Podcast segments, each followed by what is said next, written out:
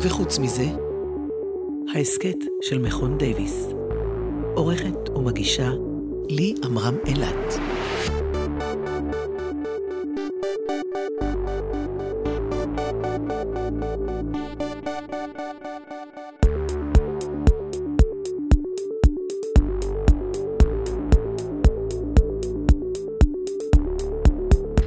שלום לכם, לכן, תודה שהצטרפתם אלינו לפרק נוסף של וחוץ מזה. אנחנו מקליטים את הפרק הזה בשבוע שבין יום השואה לבין יום הזיכרון. וזיכרון הוא בין המרכיבים הבסיסיים ביותר לקיומם של עם או מדינה, לא רק ישראל, אלא כל עם ומדינה באשר הם. בפרק הזה נעסוק בקשר שבין זיכרון, ביטחון ויחסים בינלאומיים. יהיו בו הפעם שתי זוויות בלבד. הסוציולוגית פרופסור ורד ויניצקי סרוסי תדבר איתנו על זיכרון קולקטיבי, הנצחה ותפקידיהם הפוליטיים. פרופסור בני מילר ישוחח איתנו על נקודת ההצטלבות שבין הזיכרון האישי שלו לבין סמל של זיכרון לאומי, כל הדרך מלחימתו בקרב בתל סאקי בשנת 73 ועד לעיסוקו בחקר היחסים הבינלאומיים, כולל מלחמה, כולל שלום, על רקע הזיכרון הייחודי הזה. למי ממאזיננו שמתמודד עם פוסט-טראומה, דעו שבדבריו של פרופסור מילר מתואר סיפור הקרב, לשיקולכם האם להאזין ועד כמה. מתחילים. שלום פרופסור ורד ויניצקי סרוסי מהמחלקה לסוציולוגיה באוניברסיטה העברית, ראשת מכון טרומן למען קידום השלום, בעבר דיקנית הפקולטה למדעי החברה באוניברסיטה העברית, האישה הראשונה לכהן בתפקיד זה, חוקרת זיכרון קולקטיבי והנצחה. שלום לך, תודה רבה שאת מדברת איתנו. שלום, שלום. איך היית מגדירה זיכרון במשפט? אה, באופן כללי, כשאנחנו מדברות על זיכרון, אנחנו מדברות על הדרכים שבהם העבר מעצב אותנו. זה יכול להיות בדרכים מאוד מטריאליות, באמצעות חפצים מסוימים, זה יכול להיות באמצעות אה, דימויים מסוימים, ובהמשך יש כמובן הרבה מאוד דיונים על האם העבר יצליח לשמר את הזיכרון שלו, או ההווה יחלחל אל תוך עיצוב העבר וישפיע עליו. מה משך אותך לחקור היבטים חברתיים של זיכרון? קודם כל, אני חושבת שאני שייכת אה, אקדמית אה, לדור שגילה לראשונה אה, את, ה, את הכתבים של הלבכס, שתורגמו אה, לאנגלית, חלקים מהם תורגמו לאנגלית בסוף שנות ה-80, כשאני אה, חיפשתי גם נושא מעניין לדוקטורט, והלבכס שהיה, אה, שכתב בצרפתית ונחשב לאב המייסד של המושג ושל התחום, ושהוא עצמו, אגב, סיפור מאוד מאוד מעניין, ולראשונה גם עכשיו הספר הראשון שלו בתחום מתורגם אה, לעברית. הנושא הזה נפתח אה, בארצות הברית, ויכולנו להיחשף לכתבים שלו. במקביל, ראיתי פשוט פרסומת בטלוויזיה שעסקה בפגישות מחזור. זה הרגעים שבהם העבר שלנו נפגש עם ההווה שלנו. והסיטואציה הזאת, הרגע המאוד מאוד מאוד דרמטי הזה, מאוד סקרן אותי. ואל תוך הרגע הדרמטי הזה, ועבודת המחקר, כמובן שעלה הנושא של הזיכרון הקולקטיבי, איך המחזור, איך הכיתה זוכרת את עצמה 30-40 שנה אחר כך. יהיה נכון לומר שלכל קבוצה אה, יש זיכרון קולקטיבי שמייחד אותה, ואם כן, מהו ייחודו של הזיכרון הקולקטיבי בהקשר המדיני או הבינלאומי, והאם יש לו אופנים מסוימים שבהם הוא מצטייר ושונה מזיכרונות קולקטיביים אחרים? קודם כל, באופן כללי, הזיכרון, הנושא של זיכרון והחשיבות שלו מלווה אותנו מימי התנ"ך. אה, זכור את אשר אה, עשה לך עמלק, זכור את יום השבת לקודשו. היסטוריה, נביאים ופוליטיקאים הבינו היטב את הכוח של העבר בגיבוש קבוצות. כי הרבה פעמים כשאנחנו מקימים נגיד אומה חדשה, וזה מאוד מאוד בולט בסוף המאה ה-19, את שואלת את עצמך, מה משותף לכל האנשים האלה? אני באה כראשת מדינה ודורשת מהאנשים האלה שני דברים שהם ממש לא אוהבים. אחד, אני דורשת מהם לשלם מיסים, והדבר השני, אני דורשת מהם להרוג ולהיהרג. ואז נשאלת השאלה, מה משותף לכל הקבוצה הזו, ולמה שהיא בכלל תעשה את זה? והזיכרון הקולקטיבי מהווה חלק מאוד מאוד חשוב, אולי החשוב, בדבק של המדינות. אנחנו מלמדים את האזרחים שיש להם עבר משותף, אנחנו מלמדים אותם שזה עבר מאוד מאוד חשוב, שראוי להילחם עליו, ואם אנחנו רוצות שתי דוגמאות קטנות מהמרחב הישראלי, אז סלע קיומנו לגבי מנהרות הכותל, או אה, העיניים של המדינה לגבי אה, אה, מוצב החרמון. אז במובן הזה, קודם כל מדינות מאוד מאוד נעזרות בזיכרון ומאוד מטפחות אותו, ואנחנו גם נמצאים בשבוע שבו אנחנו נעים, בעצם בחודש שבו אנחנו נעים מפסח, שהוא אחד הערבים הכי בולטים בהקשר של זיכרון ועיצוב זיכרון ושימור עם על בסיס הזיכרון, כי בכל דור ודור חייב אדם לראות את עצמו כאילו הוא היה במצרים. ואנחנו עושים את זה דרך אוכל ומשחקים ושירים וטקסטים, זה ערב אה, מושלם לנושא הזה, ואז יש לנו את יום הזיכרון אה, לשואה ולגבורה, ויום הזיכרון לחללי צה"ל ולנפגעי פעולות האיבה, ובהמשך יום ירושלים, שגם בו יש מרכיב של זיכרון. אז אנחנו נמצאות באופן כללי בחודש של זיכרון. האומה הישראלית היא לא היחידה כמובן, אה, שעוסקת בזיכרון, שמטפחת זיכרון, אבל בהחלט יש לה מחויבות מאוד מאוד עמוקה לנושא. תוכלי לתת לנו דוגמאות אה, נוספות לזיכרון קולקטיבי, או לתפקידיו הפוליטיים של זיכרון קולקטיבי אה, בעולם ובעיצוב היחסים הבינלאומיים? תראי, אין ספק שגרמניה, שיש לה עבר מאוד מאוד בעייתי ומוכתם, אבל היא בוחרת ללמוד ממנו לקחים, מביאה אותו לידי ביטוי לא רק ביחס שלה לישראל, אלא בהתמודדות שלה עם סוגיית הפליטים עכשיו באירופה. וההתמודדות שלה, שהיא שונה, והיא הרבה יותר פרוגרסיבית, הרבה יותר מכילה, הרבה יותר מקבלת. אה, אין שום ספק שהיא קשורה אה, לרצון שלה לנהוג אחרת ממה שהיא נהגה, ולנוכח הזוועות שהיא, שהיא הופיעה. אז אנחנו רואים את זה באופן מאוד מאוד אה, אה, מובהק במקרה הזה. אני באופן אישי לא תמיד זוכרת פרטים של משהו שהתרחש, זה שונה מאנשים שאותם אני כן זוכרת, אבל בהקשר של אירועים אני זוכרת תמונה כללית, אני זוכרת מה הרגשתי. ביחסים הבינלאומיים אנחנו מדברים גם על רגשות ביחסים הבינלאומיים, על התפקיד ש, שרגשות אה, משחקים. האם לדעתך זיכרון אישי או זיכרון קולקטיבי הם בהכרח מתווכי רגש? כלומר, רגש הוא חלק אינטגרלי מהסיפור הזה של זיכרון? או איך היית מגדירה את היחסים ביניהם? קודם כל, אלה הם שני דברים שונים.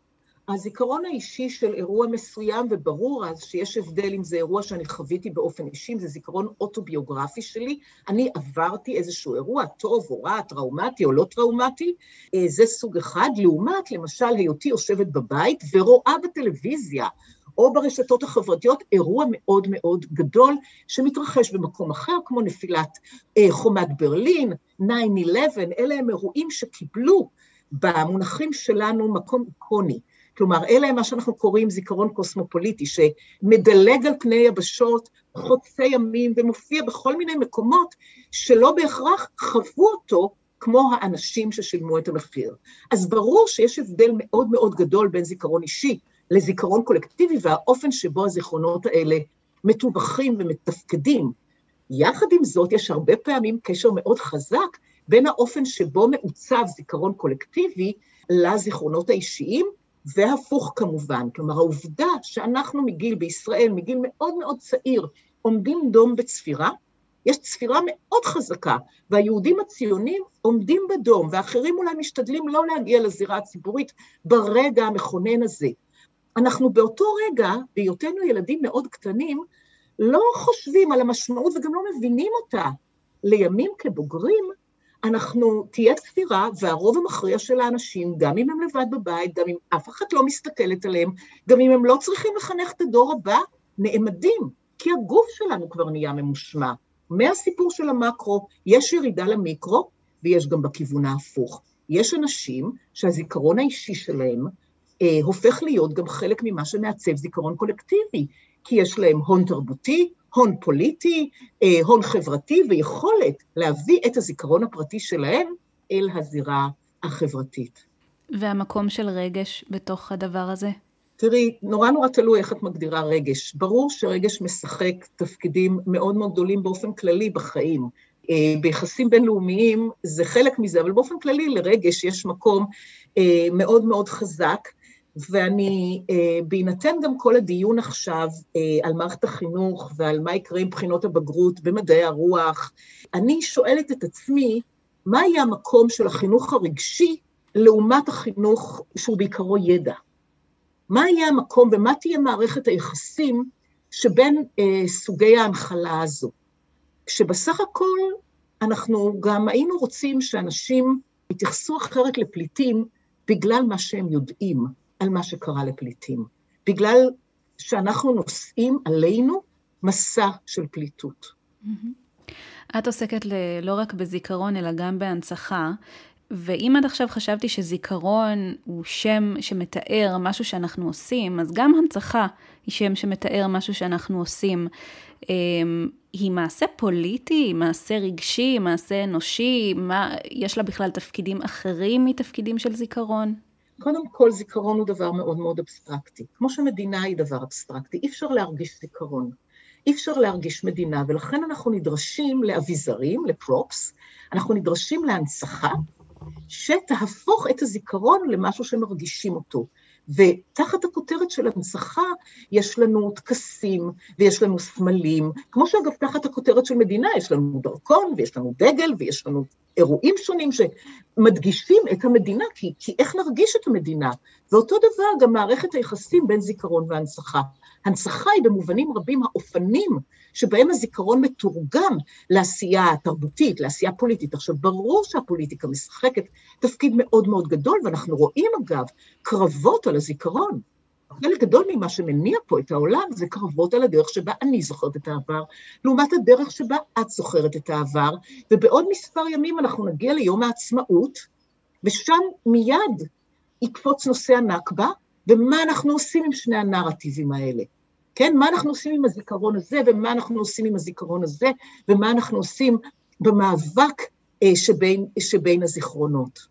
ימי זיכרון נדמים לי כימים אה, הכי לאומיים שיש, ואותו רגש לאומי אה, היה יכול להיות מאותגר בעידן של גלובליזציה, שבו ההבדלים בין קבוצות ומדינות קצת אה, מטשטשים. את חושבת שהגלובליזציה מאתגרת את הזיכרון הקולקטיבי של מדינות ושל חברות בהן, או שדווקא הזיכרון הקולקטיבי של אותן מדינות וחברות הוא מה שמאתגר בתורו את הגלובליזציה, ובעצם מונע ממנה להשתלט? אה, זו שאלה נהדרת על מערכת היחסים שבין הגלובלי והלוקאלי. אה, יש אירועים מסוימים, ומאוד מאוד מעניין לחקור למה, את הדינמיקה, שהפכו להיות זיכרונות גלובליים, שהם זיכרון חם והם הפכו להיות זיכרונות גלובליים, והדוגמה האולטימטיבית היא השואה. השואה הפכה להיות אה, מתווכת ומקובלת דרך סרטים וספרים וסדרות וספילברג ובניני והרבה מאוד גורמים, הרבה מאוד סוכני זיכרון שסייעו לשואה להפוך להיות זיכרון גלובלי ולהפוך להיות גם סוג של סטנדרט בנושא של אה, זכויות אדם. אז זה מהצד האחד אה, סוג של כאילו אה, איום, אפילו לישראלים מאוד הפריע שזלנסקי השתמש בשואה בנאום שלו לכנסת. אפשר היה לראות את זה כהצלחה של זיכרון השואה שהצלחנו להנחיל, לא רק אנחנו, הרבה מאוד גופים בעולם, סייעו להנחלה של זיכרון השואה כמעט בכל פינה אה, בתבל. זה צד אחד. הצד השני הוא שדווקא תקופת קוביד, תקופת הקורונה, החזירה למדינות הרבה מאוד כוח. אנחנו פתאום ראינו אי יכולת לעבור ממדינה למדינה, ואת הסיפור הקוסמופוליטי קצת קורס אל תוך ההגבלות, ואל תוך העובדה שפתאום אזרחות עמדה בדרכה של אהבה עמדה בדרכה של קשר בין הורים לילדים, עמדה בדרכם של כל מיני דברים, והלאום במובן הזה קיבל סוג של חיזוק, כי פנינו ללאום אה, כדי שיחסן אותנו, כדי שיגיד לנו מה לעשות, כדי שיאפשר לנו לצאת מהמדינה, יחזיר אותנו למדינה. אז קורים כאן הרבה מאוד אה, תהליכים, ויהיה מעניין גם אה, לחשוב על איך נזכור אה, את הקורונה.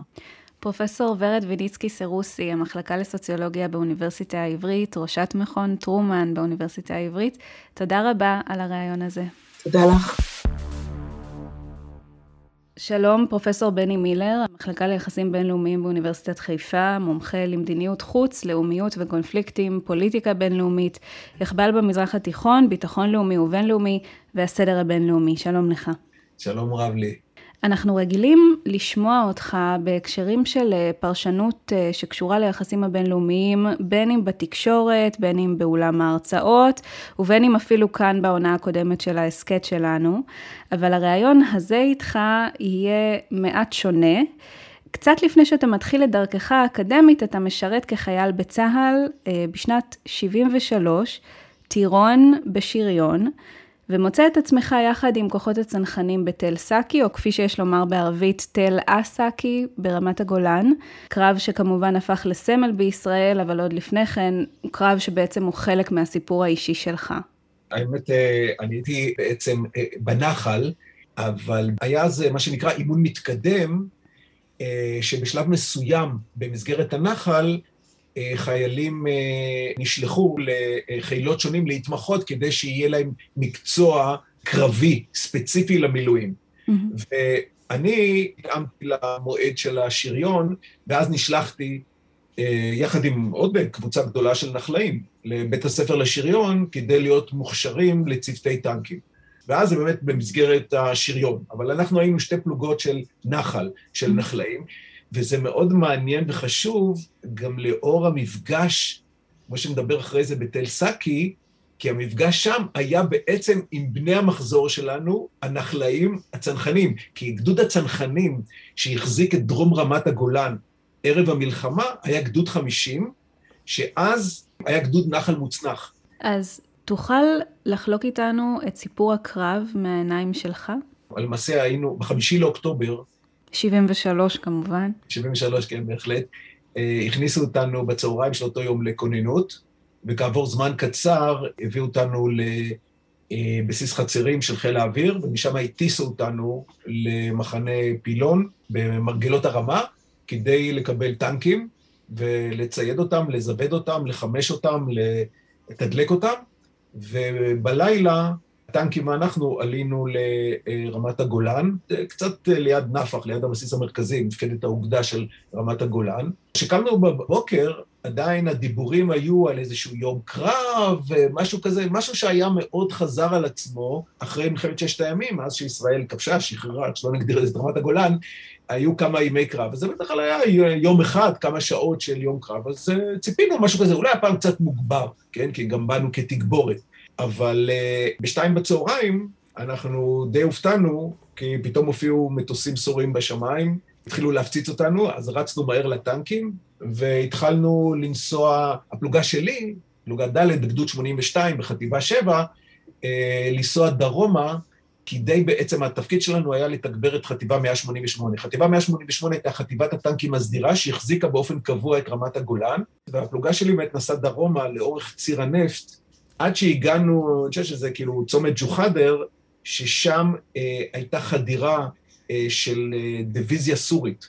ולרוע המזל שלנו, אה, כבר זה היה לילה, אנחנו נתקלנו בדיוק בחדירה הזאת הסורית, וכאן התנהל קרב, שבו אה, חלק גדול מהפלוגה נפגע, הטנקים נהרגו, נפצעו, אבל אני הייתי טנק סמג"ד, והייתי הטנק השני בשיירה, ואנחנו כן הצלחנו אה, לצאת בלי פגע. והמשכנו אה, דרומה, עד שכעבור זמן מה הגענו לאזור תל סאקי, ושם אה, ניהלנו קרב גם עם אה, טנקים סורים וגם היה כוחות אה, חי"ר וקומנדו סורים, והטנק שלי נפגע, וכבר אי אפשר היה לצודד את הצריח, כל מערכת החשמל נפגעה, ולמעשה הטנק הפך להיות מטרה נייחת.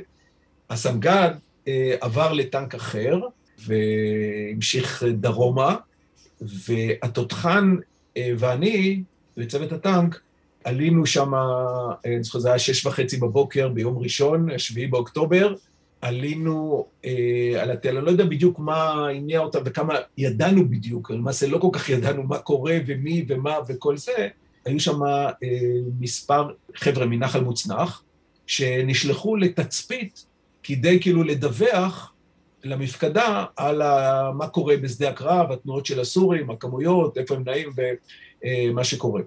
החוויה הראשונה האיומה שאני זוכר זה בדיוק ההתקלות הזאת עם אה, רוני הרצנשטיין, זיכרונו לברכה, הצנחן מנחל מוצנח, חבר הגרעין שלי, שנפגע מאוד קשה מהאש הסורית, וכבר אה, באותו מצב היה למעשה ברגעים האחרונים של אה, חייו, ויכולת הסיוע הרפואי שלנו שם הייתה מאוד מוגבלת, ואי אפשר היה, לצערנו הרב, להציל את חייו. ואז כאן אנחנו הצטרפנו גם לחמישה או משהו כזה מהחבר'ה מהנחל מוצנח שהיו, וגם התאספו עוד uh, שרידי טנקיסטים מחטיבה 188, uh, זה היה, uh, uh, קשה אפילו לקרוא לזה בונקר, זה עד היום נמצא אגב, על התל, כן? אז רואים כמה זה משהו קטן כזה, וגם שלא מספק הגנה ממשית לפני הפצצות והפגזות, אבל התכנסנו שם, ואז בדיוק חדר איזה פגז בזוקה, מרגמה, אני יודע, כנראה מרגמה אולי, בדיוק לתוך הבונקר, ורבים נפצעו. ואז גם המפקד בעצמו, שאולי התפרסם אחרי זה, מנחם אנסבכר, אמר uh, באמת uh, שכאילו שמישהו יצא וכאילו איכשהו ירגיע את הסורים, במרכאות, יגיד להם שאין שם אף אחד, כולם מתים, כולם הורגים, כדי שיעזבו ויפסיקו את הקרב. אז באמת יצא אה, יצחק נגרקר, הוא נפל באמת בשל, למרות שהם ירו בו וכל זה, אבל איכשהו ניצל, והוא הספיק איכשהו לסמן להם בידיים וזה, כולם מתים, כולם הרוגים וכל זה. אבל עדיין הירי נמשך, הוא בחופן הסבל של הפצועים, ואז נשמעה עוד קריאה, אני לא בטוח שזה היה מאנסבכר, מהפצועים, לא יודע, אה, שעוד מישהו יצא וזה. ואני בדקתי את עצמי, ראיתי שאני בסדר, פחות או יותר, אז אה, חשבתי אולי שאני צריך לצאת ואיכשהו להרגיע, במירכאות תפולות, את הסורים, או איכשהו זה כאילו יפסיק את הירי, כן?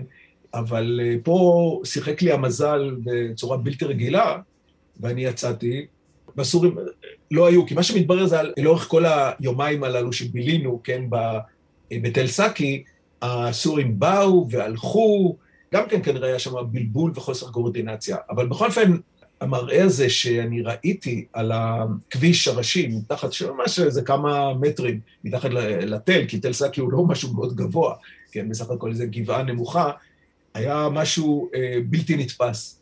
זאת אומרת, אה, ראיתי, אה, זה קצת מזכיר את, אה, את השיירה הרוסית ליד קייב, ועכשיו בשלבים הראשונים של מלחמת אוקראינה. שיירה ענקית של טנקים, נגמ"שים, כלי רכב סורים, שנעים על הכביש, ואתה, כאילו, קשה לך לתפוס את זה. מה קרה פה? תוך כמה שעות, איפה צה"ל הבלתי מנוצח? אנחנו כולנו הלוא... חוויות אה, מלחמת ששת הימים, על זיכרונות של הניצחון המזהיר של צה"ל, על אה, שלושה צבאות ערב, איך זה פתאום יש כמות כזאת של כוחות סיורים שנעים להם כאילו בבטחה ברמת הגולן, ומי יודע, אולי ירדו לכיוון הכנרת, ומי יודע לאן אה, ימשיכו הלאה, ואיפה כוחותינו. זו הייתה תחושה מאוד איומה כזאת, של חוסר אונים, של כל זה. אבל בכל אופן, לאחר האפיזודה הזאת שלי וחזרה וכל זה, אה, כבר בעצם ההחלטה הייתה שגם שהסורים יבואו ויתקרבו, כמו שקרה הרבה פעמים, עוד במהלך היומיים האלה, לא נכנעים, לא יוצאים, לא כל זה, מוכנים לקרב ולהילחם עם מה שיש, עם רימונים ועם הנשק האישי שיש, אה, ועושים כמיטב יכולתנו במסגרת זאת. מה שעוד אה, עשינו, זה גם היה לצאת, ללכת לטנקים הפגועים שלנו מחוץ, היה די מפחיד, כי כל הזמן אתה חושב, אולי כבר יש שם אה, חומר נפץ, אולי יש שם מלכודות, פשוט הלכנו כדי להביא מים ו- ומזון. אה, זה היה די מפחיד, אבל אה, עשינו את זה. וגם דיברנו באמת בקשר, גם לצאת למכשיר קשר, גם בטנקים, או המכשיר קשר של החי"ר, לצאת ולדבר עם מפקדת הגדוד, כדי אה, לבק... לספר להם מה המצב שלנו, ואם אפשר חילוץ, היה ככה די אה, מפחיד. אבל חשוב גם לציין שהמג"ד של גדוד 50 באותה תקופה הוא היום אדם מאוד מפורסם בישראל, אה, זה אלוף יורם יאיר, יאיה, שהולך להדליק את המשואה, ואיתו דיברנו, והוא באמת ניסה באמת גם מאוד להרגיע אותנו ולומר שהסיוע והחילוץ בדרך, וגם הוא עשה את הצעד הנועז הזה, של משלוח אה, כאילו כוח חילוץ. הטרגדיה היא שהכוח הזה אה, נתקל באמת בכל הכוח הסורי העצום הזה, וחלק גדול מהכוח החילוץ הזה בעצם נפגע. נהרג ונפצע, כמה ניצלו, אבל זה היה באמת אה, חוויה קשה. אבל באמת זה הראה את המוטו הזה של צה"ל, שלפעמים זה סיסמה, ולפעמים אולי זה גם מציאות, שלא נוטשים אה, באמת אה, כאילו חבר'ה מעבר לקו האויב, mm-hmm. ועושים ככל היכולת. גם כאשר באמת זה סיכון מאוד גדול ומצב מאוד... כמובן שכל המצב היה ערפל קרב, כן? צריך לחשוב על זה, שבעצם עד יום אולי שני אחרי הצהריים בערב, בעצם יש בלאגן טוטאלי, כן? כי היה פה באמת, הלוא כולנו יודעים את זה, איזו הפתעה, גם בדרום כמובן וגם ברמת הגולן, אבל באמת פה הוא הפגין באמת את הנכונות הזאת לעשות ככל שאפשר כדי לחלץ אנשים שנמצאים, חיילים שנמצאים מעבר, מעבר לעורף האויב, גם אם התוצאה היא טרגית, ובאמת אפיזודה אחרת שקשורה באותו מוטיב של צה"ל, שלא נוטשים ולא נוטשים פצועים, זה באמת כאשר כמה מהחבר'ה הבריאים דיברו בערב של יום ראשון בינינו, כאילו, ולומר אולי כמה מאיתנו יצאו לכוחותינו ויבהירו שיש פה חבר'ה פצועים במצב קשה וכל זה ולחלץ, אז אחד החבר'ה אמר, אנחנו כאילו לא נוטשים פצועים בצה"ל, סליחה שזה קצת מרגש אותי, אבל כן, וזה היה ככה, לא, כאילו לומר את הדברים האלה ככה זה מאוד קל, כן, או בוא נאמר, זה כאילו מאוד, כאילו אפשרי להגיד את זה, אבל במצב הזה שאתה שמה, שאתה נמצא בעורף הצבא הסורי, וחלק גדול מהחבר'ה פצועים, או הלומים, או איך שלא נקרא, ולהגיד את הדבר הזה באמת היה, אני חושב, מאוד ראוי להערכה.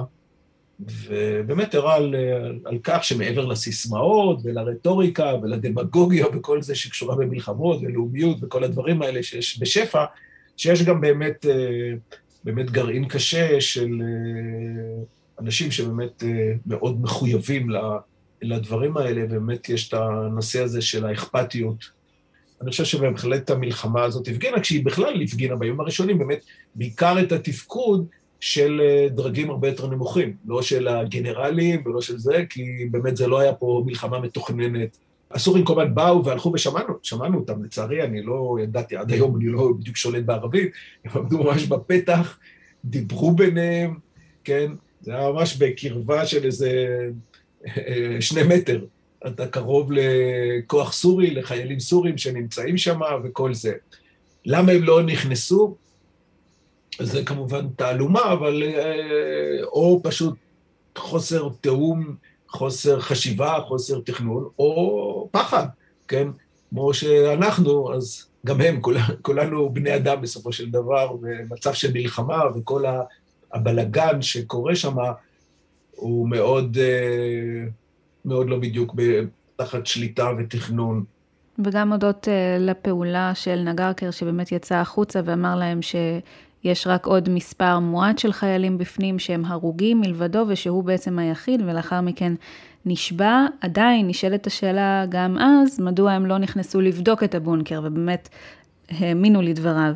אני יכולה לנסות לשאול האם, אה, מתי זה הפך להיות יותר קשה בחוויה האישית שלך? כשיצאת החוצה והבנת שאתם לבד שם, או כשהיית בפנים וראית את מה שראית בפנים?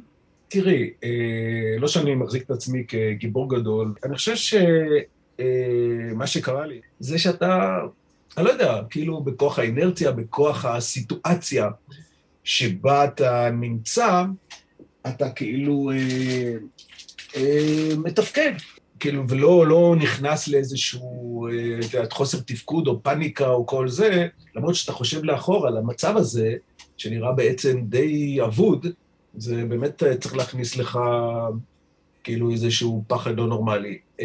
יתרה מזאת, מה שקרה לי עם, ה, עם יום שני אחרי הצהריים, לקראת הערב, שבאמת כוחות המילואים הצליחו שם לפגוע קשות מאוד בכוח הסורי ולהתקדם ולשחרר, או איך שלא נקרא לזה, בחזרה את רמת הגולן, והגיעו גם אלינו, אני בעצם ירדתי למטה אמנם לבסיס שם בצמח, אבל מיד התחלתי לחפש את, ה, את הגדוד ואת הפלוגה שלי כדי להמשיך להילחם, למרות שבסך הכל הייתי יכול משם, את יודעת, לא הייתי בשום מסגרת, בשום זה, ללכת הביתה ולחשוב שאחרים אולי יעשו את העבודה ו...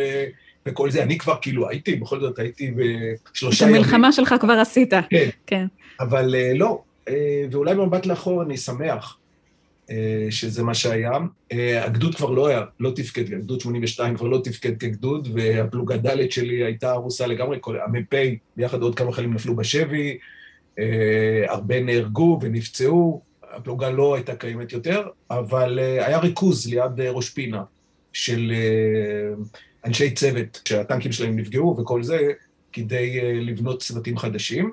ואז ביום רביעי בבוקר כבר הייתי מצוות בתוך טנק שנע קדימה במסגרת הגדוד של, של קהלני לתוך סוריה, בעצם הפעם במתקפה. ביום רביעי בבוקר, כשרק ביום שני יצאת מהבונקר בתל סאקי. כן, כן. וזה אני חושב כאילו במבט לאחור, כמובן אף, אף פעם אי אפשר לדעת את זה, כי בסך הכל כאילו התחושה הכללית הייתה שיצאו הרבה הלומי קרב מתל סאקי וממצבים דומים, שנדמה לי שזה עזר לי, כאילו, כי אני לא, כאילו, לא פוניתי לבית חולים, או הביתה, או משהו כזה, בית הבראה, או משהו כזה, אני המשכתי בעצם בפעילות רגילה, ולא התייחסו אליי שם כמישהו שהוא טלסנקי, לא טלסנקי, אתה איש צוות טנק וצריך להפעיל את הטנק ולהילחם וכל זה, אז זה כאילו... עלית מיד למטוס חזרה. כן, בדיוק, בדיוק. כמובן שכל הדברים האלה מורכבים ומסובכים, ולך תדע, ו... יש לומר שבאותם רגעים, הקרב על תל סאקי, שהיום הוא סיפור גבורה ורעות ואחווה בציבוריות הישראלית, אז הוא עדיין לא היה כזה, הוא היה הקרב האישי שחווית לפני יומיים. ואז פתאום, אני מניחה, אחרי המלחמה הוא צומח להיות סיפור קרב, או תוך כדי המלחמה, סיפור קרב הירואי, ו... בעצם, מתי אתה מתחיל להבין שמה שחווית שם הופך להיות סמל של ממש? כן, זו שאלה, שאלה מצוינת. אה, תראי, קודם כל אני די זרמתי עם החיים, כן? אני לא, כאילו, לא הייתי... כמובן, אני תמיד סיפרתי ברמה האישית לחברים, קרובים, משפחה כמובן, את כל הסיפור בצורה הכי מלאה שלו, כל הפרטים והכול. כאילו, לא החזקתי את זה אצלי, כן? קודם כל, היה לנו כמה חודשים של לחימה, של כאילו מלחמת התשה שהייתה ברמה, עד שהנרי קיסינג'ר הגיע להסכם ההפרדה, הסכם ההפרדה בין ישראל לסוריה, הפרדת הכוחות, ופחות או יותר נפסקה מלחמת ההתשה. אז ברמה, ואז חזרנו לקיבוץ היעד עד לשארית השירות הצבאי, ואחרי זה התחלתי להתכונן להרשמה לאוניברסיטה וללימודים, אז אני חושב שאז אפילו, אני לא יודע כמה הייתה באמת דרגת ההתעניינות. זאת אומרת, חלקתי עם, עם כל מי שהיה מוכן להאזין כמובן את החוויה, וגם ניסיתי לעשות פעם איזה ערב בקיבוץ סביב תל סאקי, ובאו כמה, אבל אני לא בטוח שהם כל כך קלטו את מה שלאחר מכן, כמו שאת מתארת, הפך באמת להיות אה, כאילו אחד הקרבות הידועים והסמליים, והקשים ביותר. ש... כן, כן. אבל אני חושב שהיה מישהו מניצולי התל שהיה איכשהו יותר מחובר לתקשורת, עד משהו כזה, באמת, וזה עלה, ואז באמת התחילה שורה ארוכה של כתבות, תוכניות טלוויזיה וכל זה, זה לקח זמן.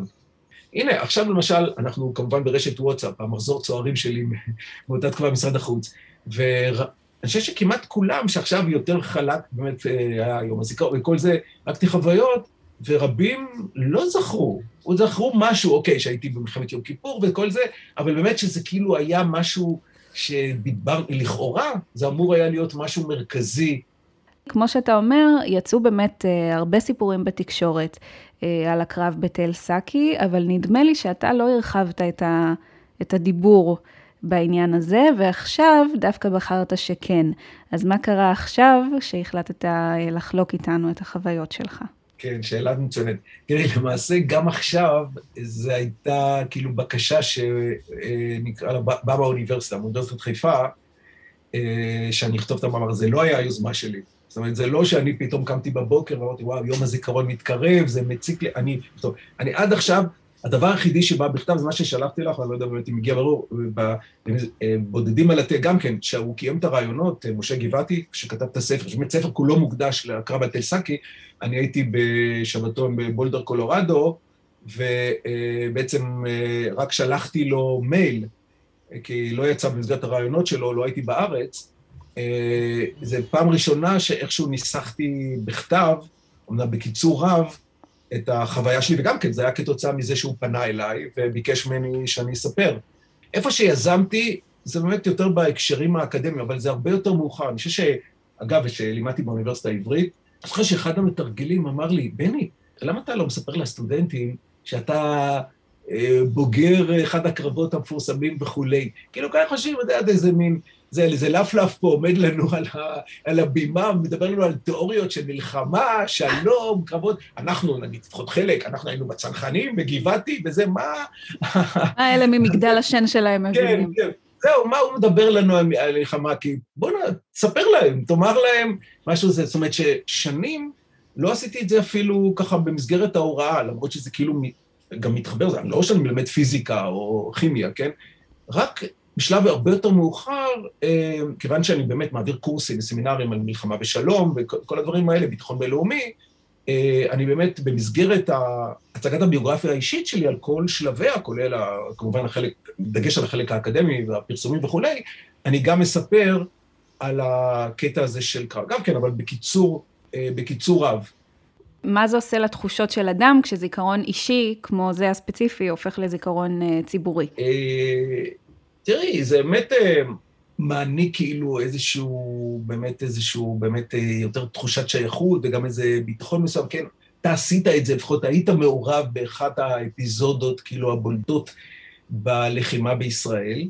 בקרב הסגל האקדמי האמריקאי, בכלל אה, מלחמה זה משהו, אוקיי, משהו שאולי חוקרים וכותבים עליו וזה, אבל בטח לא חוו בצורה האישית, זה לא, ה, בוא נאמר, הנורמה. כאילו, אז אתה מרגיש שאתה כותב על הנושאים האלה, בכל זאת, שוב, זה לא, זה לא אומר שהספר שתפרסם או המאמר יהיה באמת יותר אה, טוב, בטח מבחינה מדעית ואקדמית, בשום אופן לא. אבל בכל זאת זה נותן לך כאילו איזושהי זווית מאוד ייחודית. עכשיו, יתרה מכך, נתקלתי באיזה מאמר של, הוא היה אז הפסיכולוג הראשי של צה"ל, שחקר את אה, צל"שניקים. המתח היה, כאילו, בשאלה הפסיכולוגית הזאת, בין מצב לבין אישיות. מה גורם לאדם או מה מביא אותו לכך שבסופו של דבר הוא עושה מעשה גבורה ומקבל אה, צל"ש. האם זו הסיטואציה שבה הוא נמצא, או האישיות שלו. אה, עכשיו, בדיוק באותו זמן, אני הייתי בכתיבת הדוקטורט, ואני שמה, אה, במסגרת של רמת הניתוח, שאת מאוד מכירה אותה, אני טענתי מאוד לכיוון המצבי, המערכתי, ולא האישיות mm-hmm. של השחקן, של המנהיג וכל זה. ואז באמת השתמשתי, ככה, יכלתי להשתמש במאמר הזה כאיזשהו פוטנוט, כאיזשהו רפרנס אה, אה, מדעי-פסיכולוגי לטיעון הזה שלי, שזה לא כל כך האישיות של המנהיג, היא זאת שמעצבת תהליכים והחלטות ותוצאות וכל זה, אלא באמת יותר הסיטואציה. אז אני זוכר אגב שהספרתי את זה, המנחה הדוקטורט שלי היה מאוד מפורסם, את בטח מכירה את השם יחסים אלוהים, קנט וולץ, זיכרונו לברכה, אז סיפ... אמרתי לו, מותר, אז אני הייתי נורא, את יודעת, כותב דוקטורט אצל וולץ, מותר להכניס משהו אישי לתוך הדוקטורט? והוא אמר לי, בוודאי, זה משהו כל כך מיוחד וייחודי, שאתה כאילו יכול אה, לתת רפרנס, לציטוט, למאמר מדעי שמסתמך בעצם, בין השאר, בין הקרבות שהוא, אה, שנחקרו, היה הקרב שבו אתה השתתפת אישית, כן? אז באמת יצר לי גם איזה חיבור בין החלק כאילו המדעי, מחקרי שלי, לבין ההיסטוריה האישית שלי, אה, וזה גם כן היה מאוד מאוד, אה, מאוד חוויה מיוחדת. אני חושב שבהחלט כאילו ניסיון אישי וחוויות מהסוג הזה משפיעות ומעצבות, והן אין ספק שהן מאוד חשובות ומכריעות. עם זאת, מה שהייתי מצפה, וגם החלתי את זה על עצמי, זה ברגע שאתה ניגש למחקר האקדמי, אז באמת כמה שאפשר, כמובן, כולנו יודעים את כל המגבלות וכל הבייסים וכל זה, אתה צריך אה, להתעלם במרכאות, למרות שאתה לעולם לא יכול לגמרי להתעלם מדברים כאלה, ולנסות אה, לחקור ולהבין, נגיד, את תופעת המלחמה, בלי בהכרח להכניס את הבייסים האלה של, ה...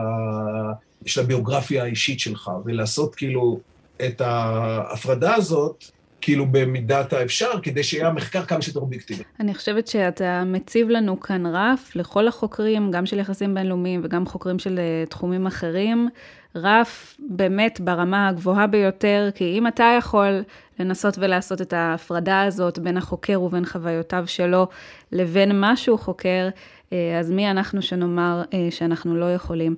פרופסור בני מילר, תודה גדולה מעומק הלב אה, על הריאיון המאוד מיוחד הזה.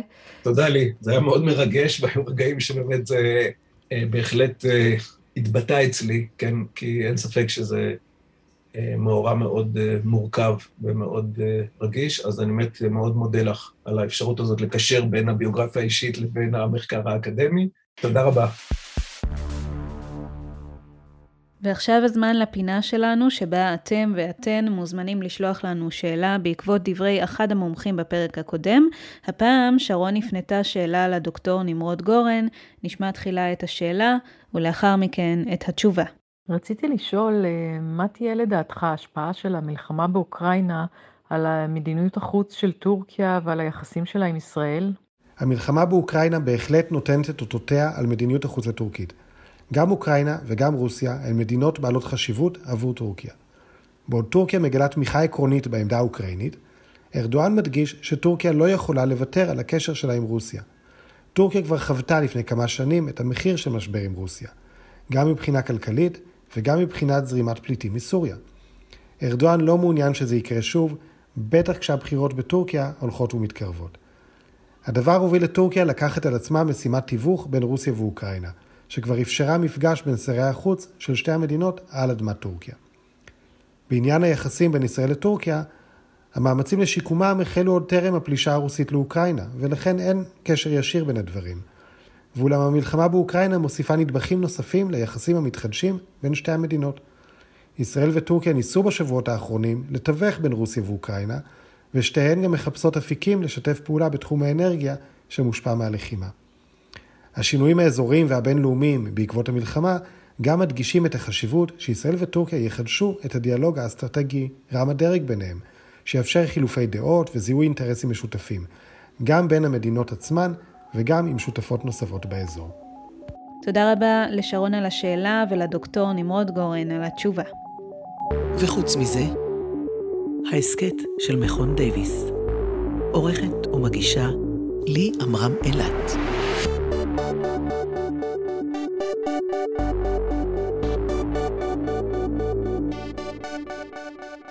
עד כאן הפרק שלנו שעסק בקשר שבין זיכרון ויחסים בינלאומיים. תודה רבה לפרופסור גליה פרס בר נתן, ראשת המכון ליחסים בינלאומיים על שם ליאונרד דייוויס. תודה גם לאמיר ארבל על האריזה הטכנית. וחוץ מזה, אתם יכולים למצוא אותנו בעמוד הפייסבוק של The Leonard Davis Institute for International Relations. אני, לי אמרה מילת.